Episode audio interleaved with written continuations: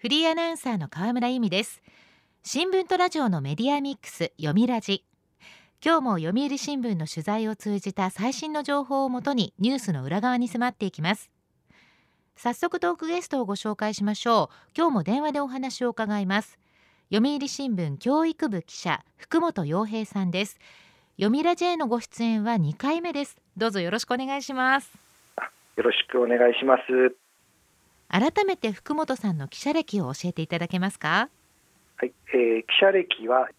2004年に入社しましたので、まあ、大体19年近く記者をやっております。でえっと、主にはまあ教育畑の取材が多かったんですけれどもあの例えば大学入試ですとかいじめですとかあの教科書ですとか幅広く教育の分野を取材しております。なるほど。そんな福本さんに伺う今日のテーマはこちらです教員に残業代検討へ。文部科学省は公立学校の教員の残業代の見直しに向けた本格的な検討を始めました。今日は公立学校の先生の働き方と給与についてじっくり考えていきます。福本さん基本的なことで申し訳ないんですが公立学校の教員というのは小中学校ということですか？そうですね。あのここで言ってるのは小中学校のことです。なるほど。その小中学校公立学校の教員の給与、特に残業代について見直しに向けた議論が始まったんですね。はい。え現在の公立小中学校の教員に残業代を認めていない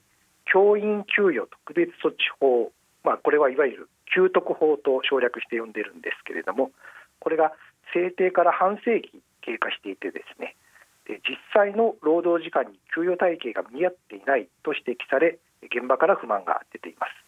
で文部科学省は去年12月有識者会議の初会合を開き議論を始めました。今後の法改正も視野に入れています。その給特法教員給与特別措置法というのはどんな法律なんですか、えー、給特法は、まあ、あの先生の給与について定めている法律なんですけれども52年前の1971年に作られました。でこの法律では教員には残業代の代わりに給料の4%分が教職調整額として一律に加算されることになっています。定時で帰ろうが毎日深夜まで働こうが関係なく原則教員は等しく4%の教職調整額を受け取っています、はい。で、えー、この4%の根拠というのは法律ができる前に行われた全国的な勤務実態調査の結果をもとにしています。これによると当時は残業時間が平均して月8時間程度。でこれを計算すると4%になったということです。なるほど。なぜ公立学校の先生には残業時間にのっとった残業代というのが払われずに一律にされたんでしょうか？それは教員の仕事の特殊性が考慮されたからです、えー、例えば先生はどのように授業を行うかとか学校行事生徒指導を行うかっていうのはですね自発性創造性に基づく部分が大きいとされ教員の仕事はいわゆる9時5時のような時間管理にはなじまないという考え方でした、えー、仕事の時間とそれ以外の時間の区別がつけにくいということがあったのかなと思います。なるほど。ただ半世紀前に調べた際の月8時間という教員の残業時間が現在の状況とはかなりかけ離れたものになってしまっているのが問題だとされています。教員の長時間労働に注目が集まるようになったきっかけは2016年に実施された文部科学省の勤務実態調査です。その10年前の調査に比べて平日の勤務時間は30分から40分伸び残業時間は推計で小学校で月59時間中学校で月81時間に上っていたことが分かりました。残業が月81時間というのはずいぶん多いですがブラック企業並みですよね。はい。厚生労働省が定めた脳や心臓の疾患による過労死として労災認定するいわゆる過労死ラインが月80時間超なのですが中学校教員の6割小学校教員の3割がこの過労死ラインを超えて働いていました。2016年の勤務実態調査で長時間労働が増えた原因には2011年から12年度から実施された学習指導要領で脱ゆとり教育が鮮明になり授業のコマ数が増えたことが挙げられます。また手厚い指導として授業に複数の教員がつくチームティーチングや算数など学級を分割して少人数で行う習熟度別学習なども勤務時間が増える理由になったとみられます。また特に中学校の教員が土日に部活動に充てる時間も倍増して2時間10分になっていました。そうなんですね。先生たちはそんなに労働時間が長くなってるんですね。はい。とにかく教員に求められる仕事が複雑化して増え続けているんです。2016年の勤務実態調査以降も道徳が特別の教科になって内容が充実したり小学校の英語が教科になって時間数が増えたりプログラミング教育というのも入って必修化されました。児童生徒に1人1台学習用タブレット端末が配備されましたがその取り扱いの指導や故障した際の対応なども大きな負担になっています。コロナ禍での感染対策も大変です。コロナで欠席した子どもへの対応消毒作業やオンライン授業の準備行事の変更などもあります、はい、私が1月に話を聞いたある中学校の40歳代の学年主任の教員は月平均の残業時間は100時間を超えることが多いと話していました。特に去年の秋頃は170時間程度にもなったということです。でなぜかと言いますと野球部の顧問で朝練もあってですねで週5日間指導しているということもあるのですが最近はコロナですとか心の病で休職する教員が多くその代わりとしてクラスを担任した影響が大きかったそうです。まあ、170時間というとですね簡単に言いますと過労死ラインをまあ倍近く超えていることになります。過労死ラインの2倍ですか。で部活以外にもですね授業ですとか運動会などの行事とその準備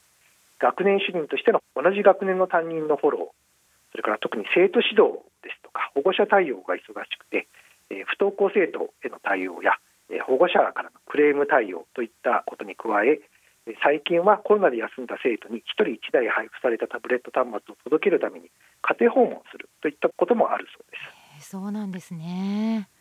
まあ、身を粉にして長時間労働しているわけですが給料は手取りで30万円ちょっとだそうです。残業代に代わる4%の教職調整額は1万数千円ぐらいだと言います、えー、この先生はですね残業100時間の代償としては少ないんじゃないかと。で今の給特法の仕組みはやる気のある真面目な教員が損をする構図になっている。仕事をなるべくしない若手教員も増える一方生徒指導や授業準備など意欲を持つ教員との二極化が進んでいると話されていました。なるほど、まあ、そうなりますと先生になりたいという人が減ってしまうんじゃないですか？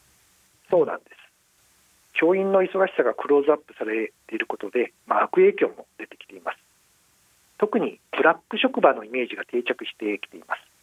忙しい上に、まあ、残業代もつかないということでは教員の人気も下がってしまいます。そうですよね。教員の不人気ぶりを如実に表しているのが教員採用試験の倍率です。2022年度採用の試験では小学校教員の倍率が2.5倍と過去最低を記録しました都道府県別に見ると倍率が低い秋田県や福岡県では1.3倍に過ぎません。質の高い教員の採用が本当にできるのか危険水域と言っていいのではないでしょうか。政府は異次元の少子化対策と言っていますけれども仮に子どもが増えたとしても先生がいなくなっては困ってしまいます。教員の働き方と給与をどう見直していくのか後半詳しく伺います。読みラジ。今日のトークゲストは読売新聞教育部記者福本洋平さん。テーマは教員に残業代検討へ。引き続きお話を伺います。今日は公立学校の教員に残業代を認めていない教員給与特別措置法いわゆる給特法の見直し議論をきっかけに教員の給与や働き方についてお話を伺っていますが教員の長時間労働と給与の問題は今に始まったことではないですよね。国は何もしてこなかったんでしょうか？はい。国も黙って指を加えていたわけではありません。2016年の教員勤務実態調査によって深刻な事態が明らかになったことによって文部科学省は働き方改革に向けて動き始めました。2019年には給特法が改正され月の残業時間を45時間以内とする指針を作ることが定められました。はい。また小学校で1クラスあたりの人数を段階的にですが35人にしていく少人数学級化を進めたり教員の業務を支援するスタッフを増やすための予算をつけたり部活動を地域のスポーツクラブに移行させたりしようとしています。残業を月45時間以内にする指針というのも破って罰則があるわけではないんですが法制化されたことで教育委員会や学校現場への働き方改革のプレッシャーにはなっています。少しずつですが現場で改革への意識が徐々に高まっています。まずは勤務時間を正確に把握しようといわゆるタイムカードシステムの導入が一気に進みました。業務用のパソコンで記録するんですが今は大半の学校で導入されています。以前は多くの学校で管理職が目で目視したり教員が自ら報告したりして大まかに把握されていたのが実情でした。そうなんですね。勤務時間の把握というのは一般企業では当たり前かと思いますがそれがなかったということですね。はい。例えば埼玉市ではタイムカードを2018年から埼玉市立の全小中高校で導入しました。勤務時間が長い教員には管理職が改善策を促すなどして市内で、えー、それまで月52時間あった残業は3年後に39時間程度に減少したといいます。ただ埼玉市の小学校の先生に話を聞くとまだまだ残業は多いと言います。そうですか。運動会ですとかそういった行事をスリム化するなどして残業は減る傾向にはあるということですけれどもその日の授業や会議などをこなした後に少なくとも次の日の授業準備をする必要があり定時には帰れないと言います。中学校と同じで保護者への対応もありますし教育委員会からの調査依頼の対応なども入ります。根本解決にはほど遠いと言えます。そうなんですね。イベントですとか学校行事への対応にもものすごく時間が割かれるそうですね。はい。給特法の教職調整額は半世紀の間4%月8時間分のままでしたけれども文部科学省がこのタイミングで議論を始めたのは理由があります。2019年に給特法が改正された際国会で3年後をめどにまた勤務実態調査を行った上で法の見直しを検討するよう意見がついたのです。またこの間にブラック職場との認識が広がり国民の関心が高まってきたこともあると思います、はい、国会の意見に基づき文部科学省は6年ぶりとなる去年2022年に最新の勤務実態調査を行いました。その結果がこの春公表される見通しです。この結果を踏まえ有識者会議が給特法についての意見をまとめていくことになります。勤務実態調査の結果がどうなるのか具体的には教員の残業時間がどう変わったのか大きな注目が集まりそうです。今後の議論はどういった方向に進みそうですか？勤務実態調査の結果を受けて有識者会議が議論をまとめたら文部科学省はさらに上位の有識者会議である中央教育審議会に給与体系の見直しを6月頃に諮問する方針です。その後文部科学省が中央教育審議会から答申をもらい具体的な制度設計を進めていくことになります。2025年の通常国会での法改正が視野に入っていますなるほどただ改善するにしても具体的にどのように残業代を手当てしていくかは、まあ、簡単ではありません。例えばですね、教職調整額の4%を実態近くに引き上げるとしてもですね、数千億円以上の予算が必要になると見られています。え現在文部科学省の予算はあの大きく言って年間5兆円余りあるんですけれども、すでに小中学校の教員の給与分として毎年1兆数千億円を使っています。大きな政治決断がなければですね簡単には増やすことはできません。実態近くまで上げられないとしてもどの程度までなら上げられるかといった話になると、えー、財政当局との折衝も必要になってきます。なるほど。結構まだ時間がかかる。最終的には政治の決断ということですね。はいまた全教員の教職調整額を一律に引き上げることには残業が多い教員と少ない教員との間で不公平感が出る可能性もあります。タイムカードに基づいて一定の残業代を出すとなると、まあ、同様に莫大な予算が必要になるのと業務時間削減につながりにくくなってしまうといった問題もあります。例えば教職調整額とは別の新たな手当を導入するなども選択肢に入っていくかもしれません。給与アップとともに教員の業務削減を一層進める方法もセットで議論される見通しです。残業時間が長いから残業代をくれと言っても少しでも余計な労働時間を減らしていかないと財政当局や国民全体の理解も得にくいためです。なるほど、えー、ところで国際的に見ても日本の先生は働きすぎなんでしょうか？働きすぎだと思います、はいえー、OECD 経済協力開発機構の調査では中学校教員の1週間の勤務時間は調査した48カ国地域で平均38.3時間でした。日本は56時間です。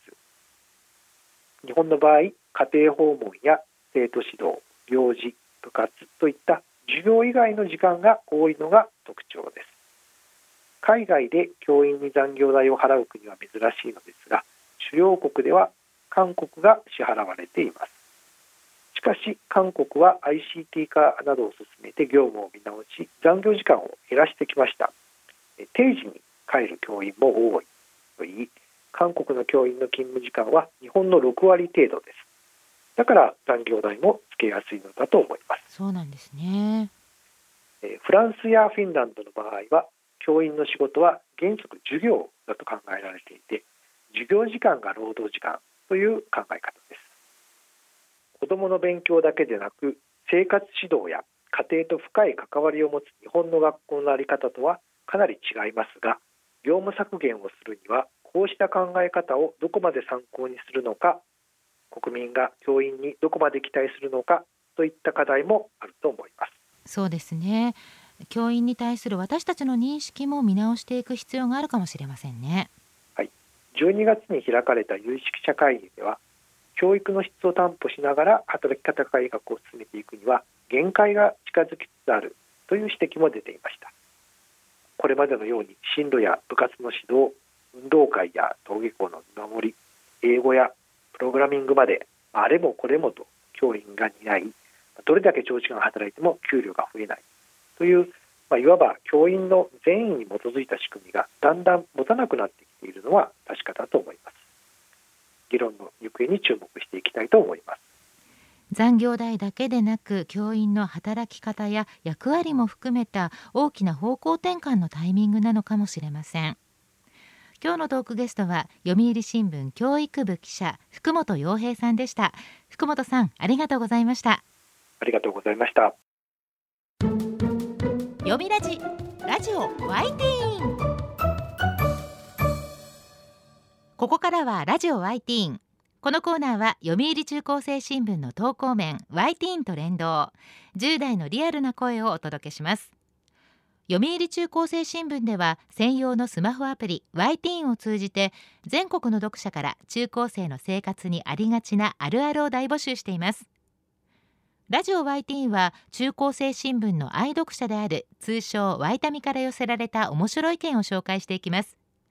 ここで紹介した意見は中高生新聞の投稿面で開催中の投稿レース YT 杯でのポイント3個けが加算されます。ワイタミの皆さんぜひ頑張って投稿してくださいね。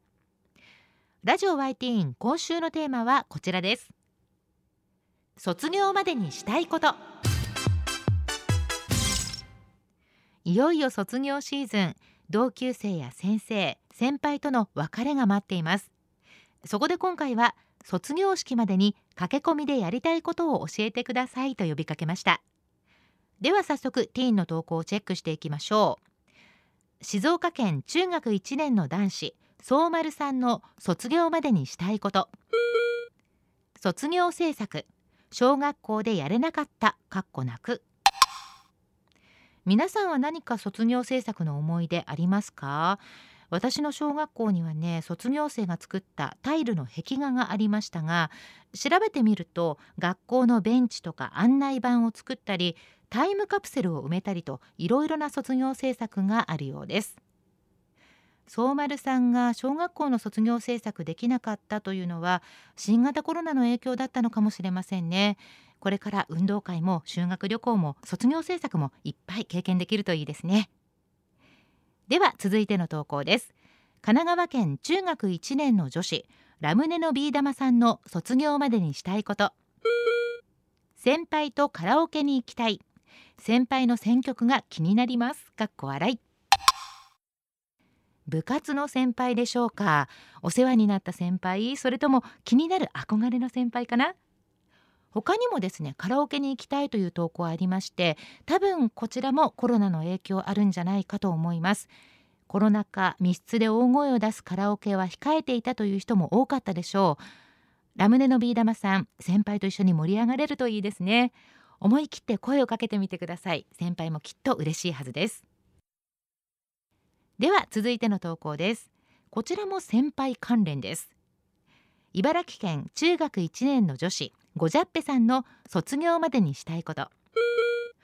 部活の先輩に名前覚えていてもらえてすごく嬉しかったことを伝えたい。こちらも青春青春ですね。ごじゃっぺさん何部なんでしょうか？卒業する先輩にぜひありがとうと伝えてください。4月になるとごじゃっぺさんにも後輩ができますね。今度はごじゃっぺさんが素敵な先輩になってください。では最後の投稿です。神奈川県中学3年の女子チョコマカロンさんの卒業までにしたいこと。好きな人に告りたい。来ました。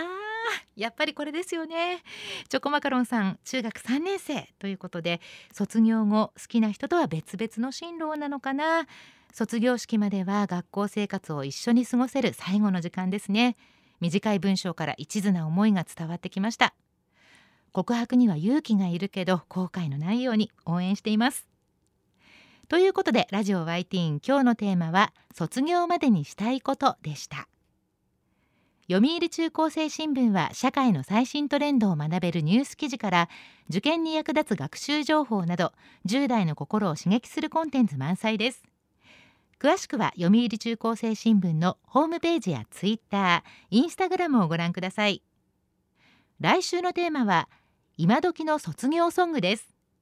ラジオ Y ティーン来週もお楽しみに。週刊ニュースラジオ読みラジお別れの時間です。今日は教員の働き方と残業代のお話でした。来週のトークゲストは読売新聞文化部記者池内亜紀さん。テーマはショックで輝く堂本光一ミュージカルのお話です。どうぞお楽しみに。読みラジまた来週。